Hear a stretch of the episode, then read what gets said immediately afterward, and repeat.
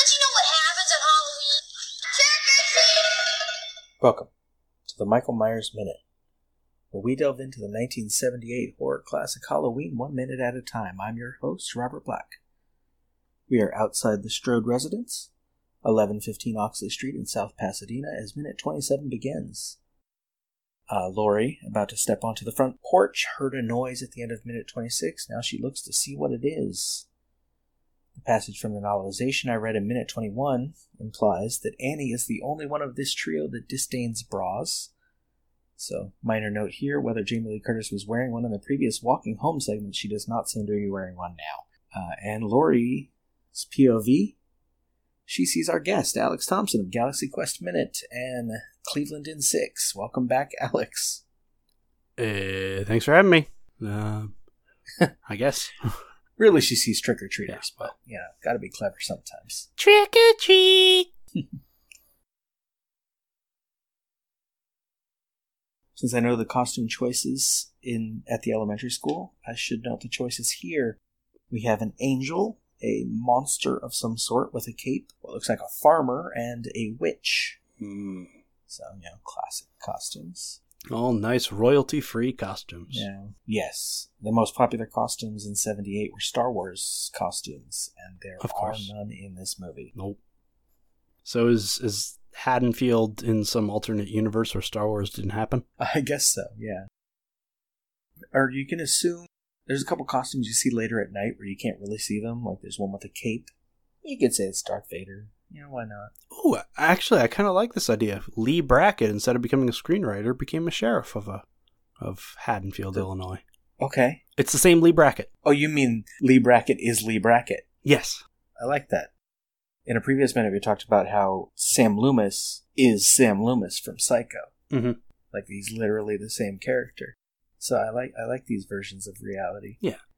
Just decide things that have the same name are the same thing. It's a good system. Easier to keep it straight. Why have two things when we can just squish them together? Now, I promised in minute 17 we would return to trick or treating in minute 27, and here we are. Samira Kawash, American Journal of Play, an article called Gangsters, Pranksters, and the Invention of Trick or Treating, 1930 to 1960. Writes about complainants of trick or treating as passive, implicitly degraded consumption. But looks into the historical record, old local news articles, to show how trick or treating emerged out of pranks, and the threat of a trick was often very real, well before anyone was preparing ahead for treats with cheap bags of candy at their door. Now, Alex, did you grow up with trick or treating? I never, I never got to trick or treat. Yeah, I I did. Um, I think it was starting to die out uh, as I was hitting past the as I was getting past the age where you did that sort of thing. My dad has talked about I think it's his church group who just get all their cars in the parking lot, open up their trunks, and kids quote unquote trick or treat from car to car, so that it's a safe environment. My church thing was that we didn't celebrate Halloween. Ah, of course. So while I grew up with the movie Halloween, I didn't grow up with the holiday. Ah. And so I never got to trick or treat. We would often avoid being home on Halloween, so we didn't have to deal with trick or treaters. oh yeah, I'm, I, I am familiar with the avoiding being home. Now I live in an apartment building, so it's easy. We just stay in the apartment. They come to the front gate, maybe. It's not our problem. No. But yeah, I remember trick or treating. Trick or treating as we know it today, Yep. or something resembling it, didn't really emerge in America until the 1930s. But even then, it was more common for children to dress up in a costume for Thanksgiving than for Halloween, and going door to door was more mummery than souling. This is how Kawash words it. That is, it's more for making merry than for begging. So they'd ring doorbells and often do something like a doorbell ditch prank. Hmm. She calls it a waging of a sort of invisible war on the privacy and peace of the household, but it gradually turned into something closer to what we know as trick or treating. Mm-hmm. The earliest description Kawash finds is from Blackie, Alberta, Canada in 1927. Quote, Halloween provided an opportunity for real strenuous fun. No real damage was done except to the temper of some who had to hunt for wagon wheels, gates, wagons, barrels, etc., much of which decorated the front street. The youthful tormentors were at back door and front demanding edible plunder by the word trick or treat, to which the inmates gladly responded and sent the robbers away rejoicing. End quote. Ah, They described them as robbers. that's fair. It's like trick or treat's a real threat. I mean, they are hol- they are holding you hostage with the threat of uh, property damage. I like the idea that it was more.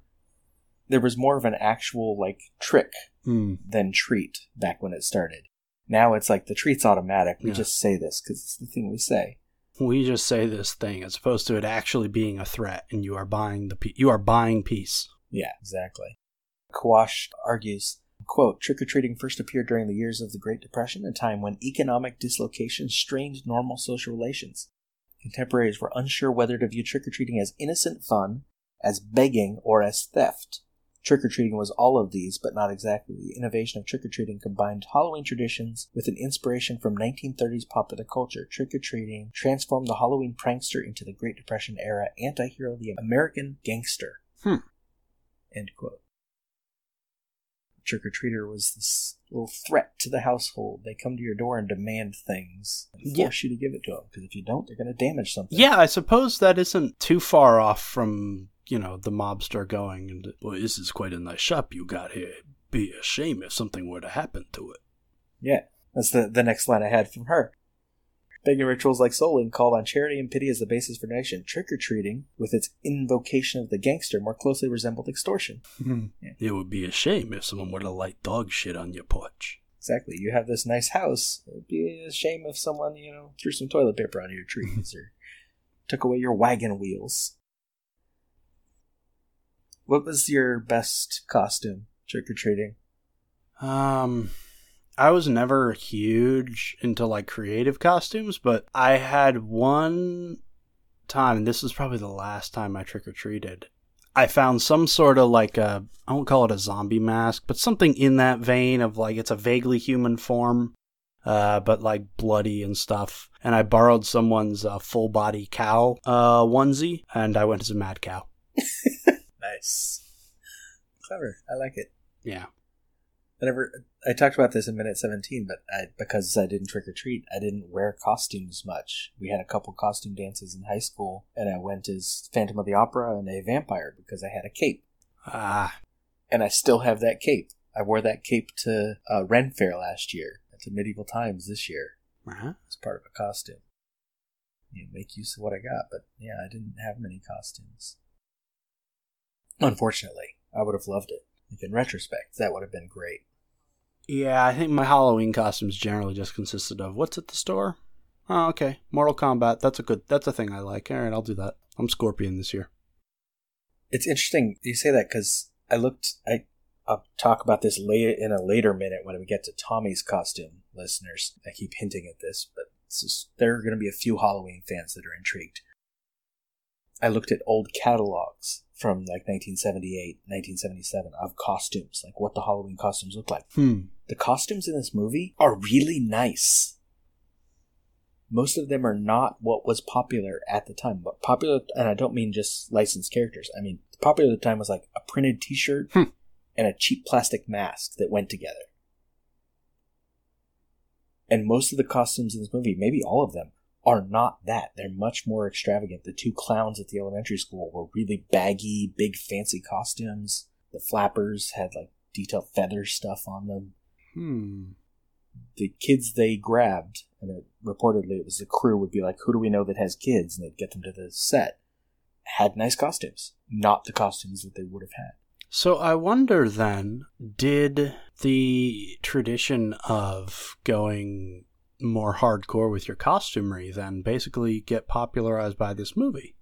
I'd say probably not, because Because it sounds like uh, up until, like, it sounds like up until this time, you you you know you had a t like you said you had a t-shirt with something printed on it and a mask that went with it. well, that was the costumes available. It doesn't mean these didn't exist. Obviously, they exist. Oh, okay. I don't think the movie focuses enough on the costumes for it to matter. I just focused because I was looking at them and I'm, I was curious. I'm like, what are these kids dressed as? Hmm. Because you know, 1978. See this interesting little window of time.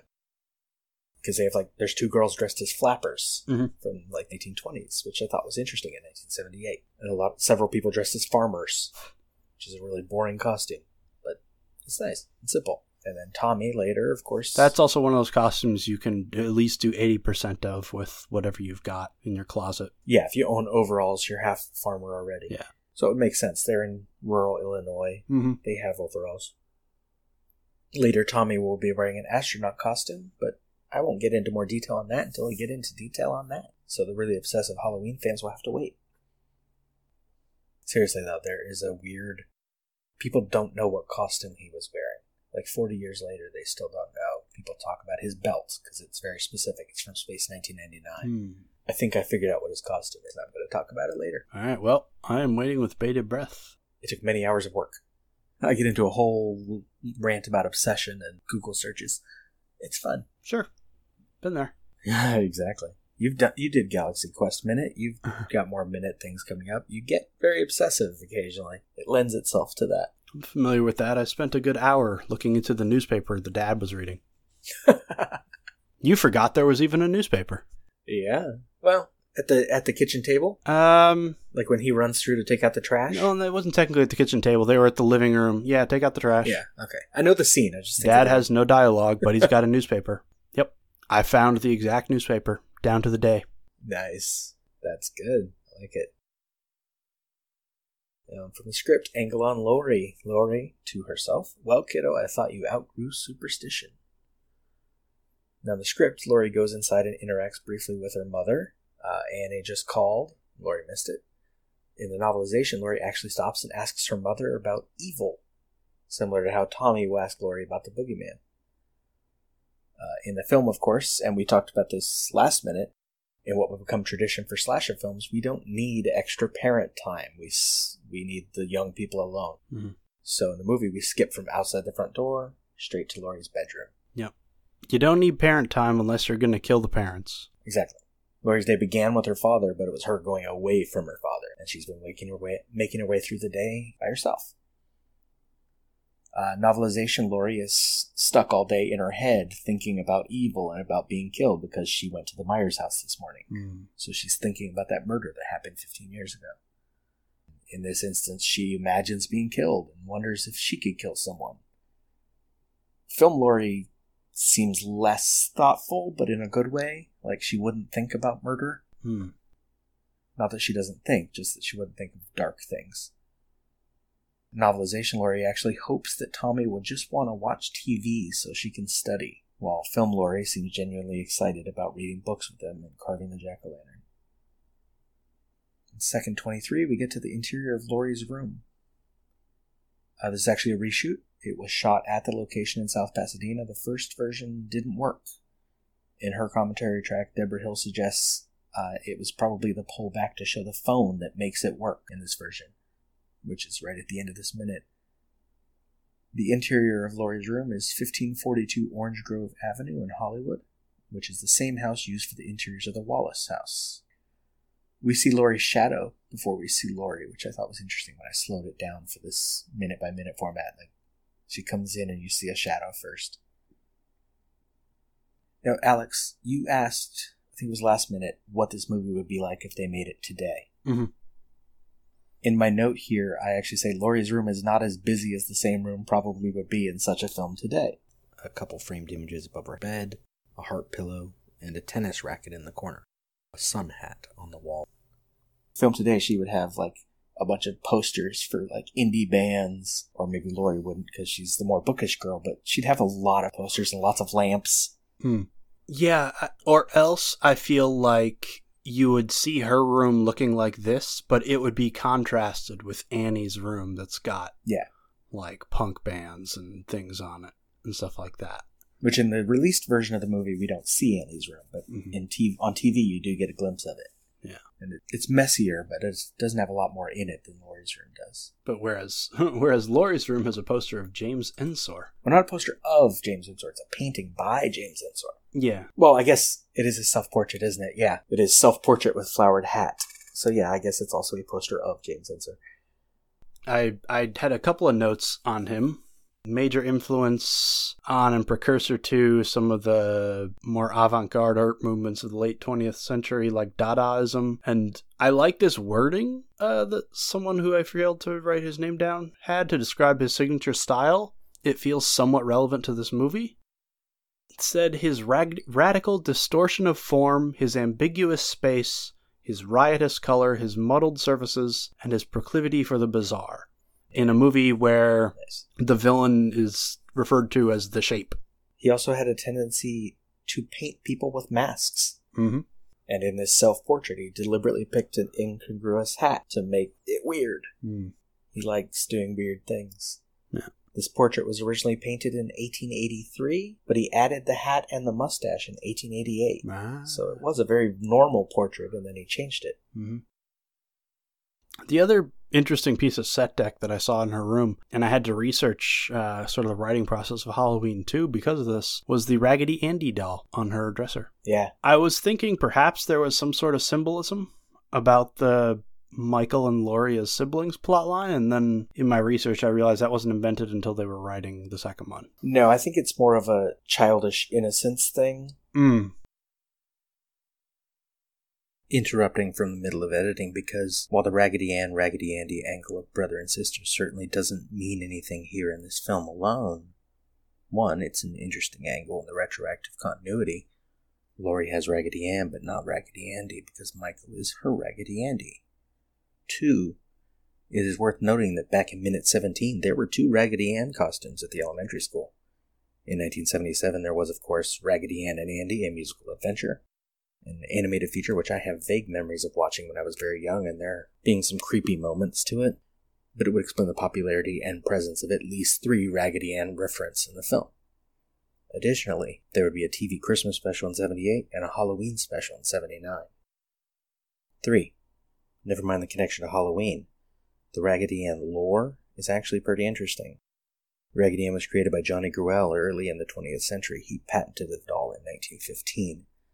There are at least three different notable legends about Raggedy Ann recounted on the website, raggedyann.com. First, Gruelle's daughter Marcella finds an unremarkable doll in her grandmother's attic and brings it to her cartoonist father. He draws on a face, and the grandmother sews on a replacement eye for one that is missing. Gruelle names the doll after two poems from a book on a shelf nearby The Raggedy Man and Little Orphaned Annie, both by James Whitcomb Riley.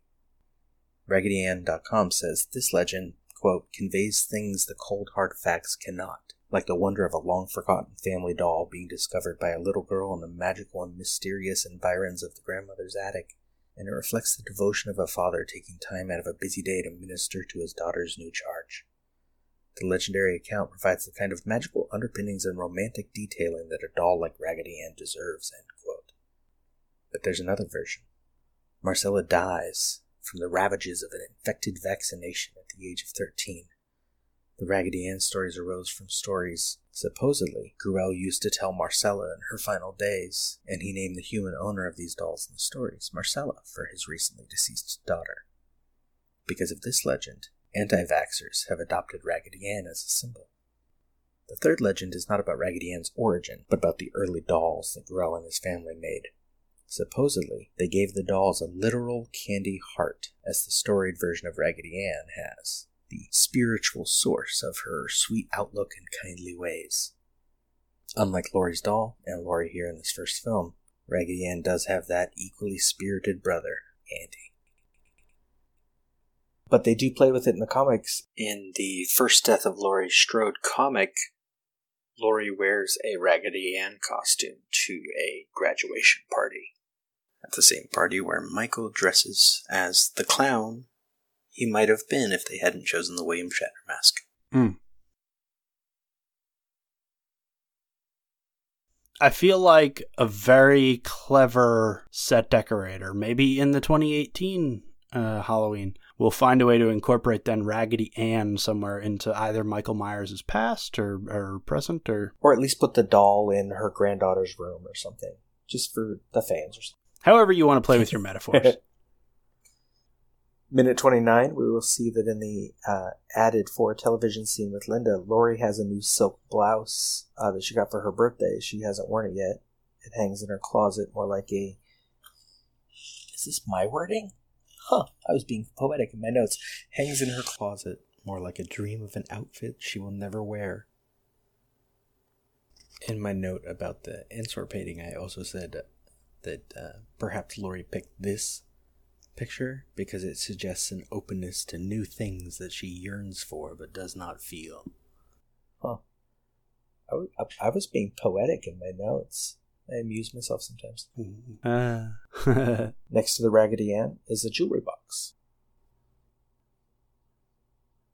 So we've got this scene, uh, this brief reappearance and then disappearance of Michael. The way it's edited looks fine to the audience, but it doesn't actually make sense. How do you mean? Uh, because Jamie Lee Curtis never looks away from the window. Like we get to see shot of Michael Myers, Shot of her looking. Yeah. Laurie Strode, shot of where Michael used to be. But she has not looked away from the window. Huh. So basically, he just, you know, evaporated in front of her eyes. Or- Or what she sees is he's standing there. As soon as he sees she's looking, he steps out of the way, which is weird also to see. It's weird, but it's just he. We don't get to see. It's not as weird as what see, we see, yeah. yeah. This is one of the scenes where the wind is blowing, Mhm. by the way. The clothesline, Yeah. the sheets blowing in the wind. That's in the script. They may have actually had a fan in the yard to make it happen. Now, I've already said before how I grew up on this movie. That's why in minutes one and two, I had a conversation with my sisters. An interesting drawback for those of you listening who are too young to know the joys of VHS tapes. We watched this movie so much that in this scene, we couldn't see Michael. Hmm. It had gotten so blurry from multiple uses that he blended in with the we'd have to go to the screen and point where his face is because it wasn't as obvious when you watch it on like a Blu-ray today, Mm. and it's much clearer. Yeah. Isn't that one of those um like they always used to talk about the scenes in movies back when VHS was a thing that would always be ruined because people just kept rewinding them and watching that scene over and over again, like Sharon Stone uncrossing her legs in Basic Instinct scene and things like that. Probably, yeah. That might have also made it worse for us because like we'd have someone over and they wouldn't see it, so we'd rewind to point again Rewind it and try it again. and make it worse. So yeah, but problem with VHS tape is it gets worse every time you use it. Yeah. And we had that tape. I, actually, I think that tape still exists. I think my mother has it, Hmm. and we watched it a few times a year. So My mother still has a couple of the. She still has a couple of the old VHS tapes. I, I go, why, why, why, why is this? Why is this here? I don't even. You're forcing yourself to keep having a VCR DVD combo. What? Why do you have this still? I bought a VCR just a few years ago because I have a few VHS tapes left. Mm-hmm. Yeah, and none of my VCRs worked, so I had to buy a new one. yeah. It forces you to have uh, an entire piece of hardware. Uh, from the script, the sheets continue to twist and turn in the wind, but now the shape is gone. Angle on Laurie. Laurie slams the window and locks it. She slowly walks to the middle of the room and stands there for several moments, unsure as to whether she has actually seen it.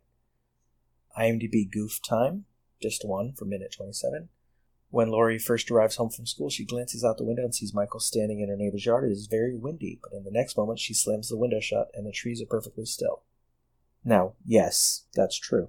But wind also does stop at some points, and I have a note here. The script for Halloween is full of sudden gusts of wind, almost as if some primordial elemental force has come in Haddonfield. Like it's deliberate. This is one of the few instances in the film where they got lucky and there was wind, or they used a fan. Mhm. There is wind often in the novel and in the script when Michael is around. Like it's part of what makes it scary is he's part of this weather pattern, this elemental force. So yeah, it's going to be windy when he's there and not that windy when he's gone. I'm okay with this, but the goof is correct. Yeah, I mean, at the very least, in this movie and in, in this continuity, I suppose the the first the, the one through six, they pl- play with at least the idea of him not being human, Right. Uh, of him being a, a force of nature. so Or being more than human. Maybe he's, Yeah. he's human, Yeah. but with more to Yeah. him. yeah, whereas like I know the Rob Zombie franchise treated him like he's just a big, tough, scary human, Right. more or less. Uh, and we it still remains to be seen what the 2018 reboot's going to do exactly. It's Nick Castle again, so I think it's closer to the original Mhm. Mhm. in terms of how they're playing Michael, but I don't know. I don't know. Now, at first I read this goof as saying the clothes were perfectly still, but they're not. But it says the trees are. The trees outside the window are perfectly still because the shooting of the close ups obviously wouldn't have happened at the same time they shot the entrance to the room. Shooting the pullback that reveals the phone was shot separately. Now, the exterior was shot at a different location than the inside of the room, so Mhm. it's kind the weather's not going to match with the low budget film. And I really, when they pull back to see the phone, do you know the movie Top Secret? Mhm. I, I want it to be a giant phone with forced perspective every time it pulls back. I don't know why. It's not a comedy. But when it pulls back to the phone and it rings, I want her to go and pick up a giant phone. Oh, that's another thing that I guess we didn't even think about when we were discussing how this movie would be different now is um, cell phones. The cell phone question you always got to answer. I mean, a large part of the third act of the movie is trying to find a phone to call the police from, Yeah. right? And now everyone's got one in their pocket. Or she and her friends, she wouldn't have to wonder what they're doing every few minutes. They're probably texting back Yeah. and forth while they're babysitting. Yeah, of course.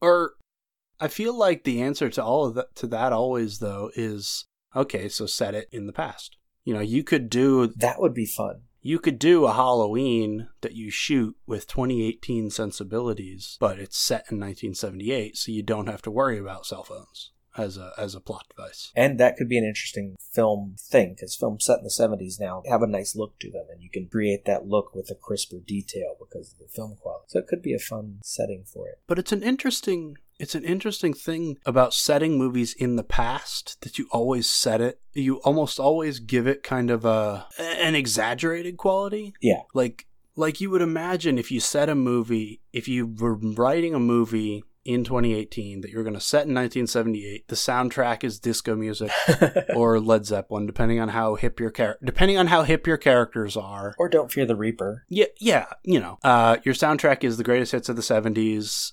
You know, everyone's outfits are the most '70s outfits. You know, one of these. Yeah, much bigger bell bottoms. Yeah, exactly. Like other than the cars looking a little different, you know, this this, this doesn't look too terribly out of place now. I mean, like the houses look like houses. The they look like people. Yeah.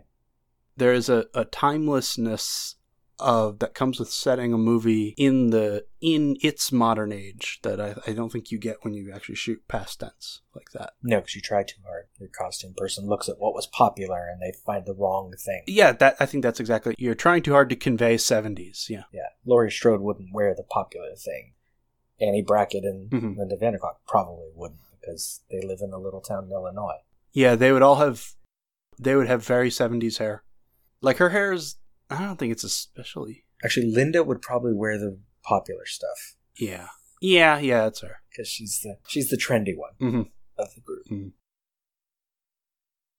Yeah, so if the movie were made today, it would be even if it's set then, it'd be very different. Yeah. And unfortunately, like it's a bad thing. I think it would be more noisy. Yeah, I it would de- I think it would be lesser for it. You know, the Yeah. this the minimalism of this movie is one of its strong points. And I'm trying to think of movies that are minimalist nowadays, and I'm kind of struggling to do so. You don't get much. Yeah. You get ones that are high concept thing, maybe like a quiet place Mhm. because it's playing with that silence. But even that, there's a lot going on in every scene. Oh yeah. Yeah. It's just not dealing with noise, but it's not taking its time. hmm Yeah, like I'm trying to think of, of yeah some of the prominent horror movies of the last few years, and none of them strike me as this atmospheric They wouldn't be. Yeah.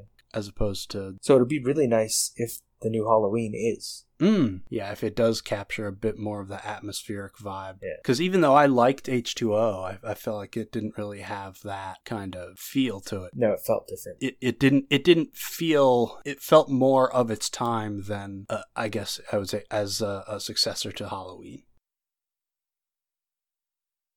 Anything else for minute 27? No. Um no, I think I'm good. Uh yeah, her room looks reasonably neat, which I can never I can not relate to in any way, shape, or form. But other than that, yeah. As we'll see in a later minute, Annie's room is not as neat. Uh, But yeah, Laurie's is neat. Their tennis racket, a Raggedy Ann, a globe. yeah. So one more time, Alex, how may the listeners stalk you? Uh, you can stalk me at Galaxy Quest Minute on your podcatcher of choice, or at Cleveland in Six, also on your podcatcher of choice. Either one of those works. Uh, you can check the social medias for any of those. Um, take a wild guess what the heck the handles are. You'll probably be right. Uh, other than that, thanks, thanks so much for having me on to talk a little bit of setup here for Halloween. Thank you for coming. Yeah. And you can stalk us at the Michael Myers Minute on Twitter and Facebook at Myers Minute, or Instagram, Michael Myers Minute, or join the Facebook listeners group 45 Lampkin Lane. Don't forget to subscribe and leave us a nice review if you like what you hear. Till next time. See you later. Bye. Bye.